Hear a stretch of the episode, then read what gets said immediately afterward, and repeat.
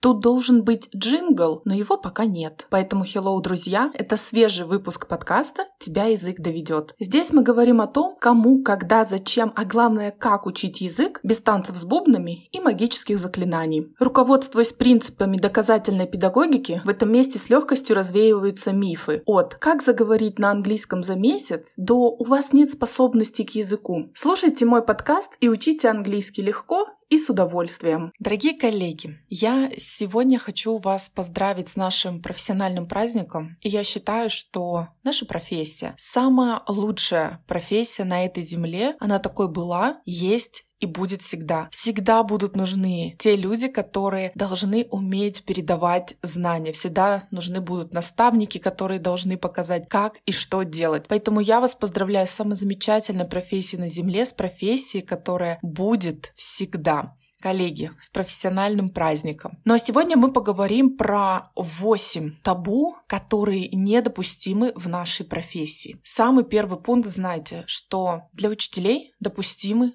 только определенные прически. Люди, видя вас в любом общественном месте, в транспорте, должны сразу понимать, что вы учитель. Поэтому старая вечная добрая классика пучок. Идеальный вариант прически для любого учителя. Также, коллеги, вы должны знать, что у нас есть одна важная часть гардероба, которая не должна присутствовать в нашем гардеробе, в нашем в гардеробе учителей. Это, конечно же, купальник. Недопустимо, чтобы дети, родители видели нас раздетыми на пляжах. Поэтому лучше всего отдыхать на даче за двухметровым забором, либо уезжать куда-нибудь на Мальдивы, снимать полностью закрытые виллы, которые будут доступны только вам, и там проводить свой отпуск. Коллеги, это очень важно. Не нужно травмировать нежную психику детей и их родителей. Учителя должны быть категорически против татуировок, когда их делают другие люди. Ну и, конечно же, не допускать нанесения татуировок на свое собственное тело. Вы должны понимать, что от этого будут страдать ваши знания, умения и навыки, и вы, возможно, перестанете хорошо преподавать свой предмет. Поэтому задумайтесь, надо ли оно вам. Если в вашей семье намечается какой-либо праздник, то поверьте, алкоголь это все-таки не самое лучшее средство. Но если вам все-таки надо выпить, то отправляйтесь куда-нибудь за вином или другими напитками в тот район, в котором вас не знают. Лучше всего еще отправить кого-то из членов вашей семьи. Ну а в крайнем случае можно и обойтись и детским шампанским. К чему все эти взрослые радости, правильно же? Коллеги, помните, вы специалист в своем деле только тогда,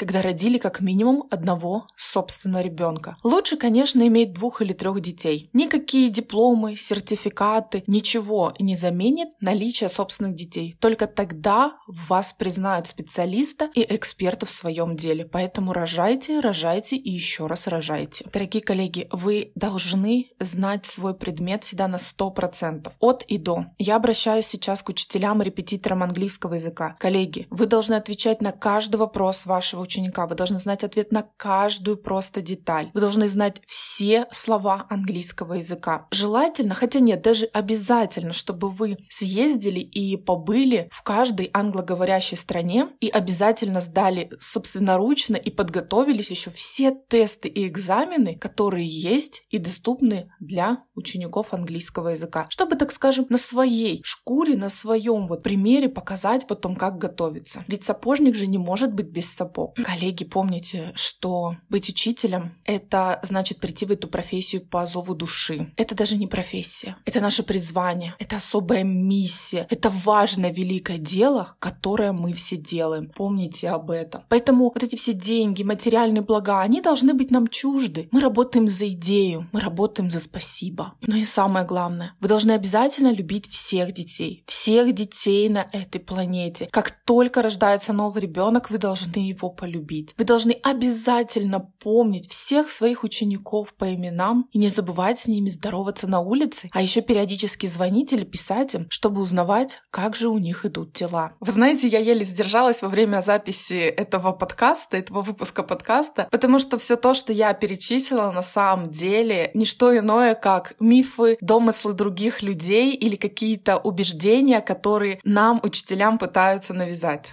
Дорогие коллеги, учитель – это профессия. Вы также имеете право на личную жизнь. Хотите пить алкоголь – пейте его. Хотите забиться татуировками – да забейтесь вы ими и плевать на всех остальных. Поэтому, дорогие коллеги, это вот выпуск, это была такая шутка. Ничего больше. У меня не было цели кого-то оскорбить или обидеть. На сегодня у меня все. Ставьте лайки, оставляйте комментарии, задавайте ваши вопросы. А мы услышимся в следующем выпуске.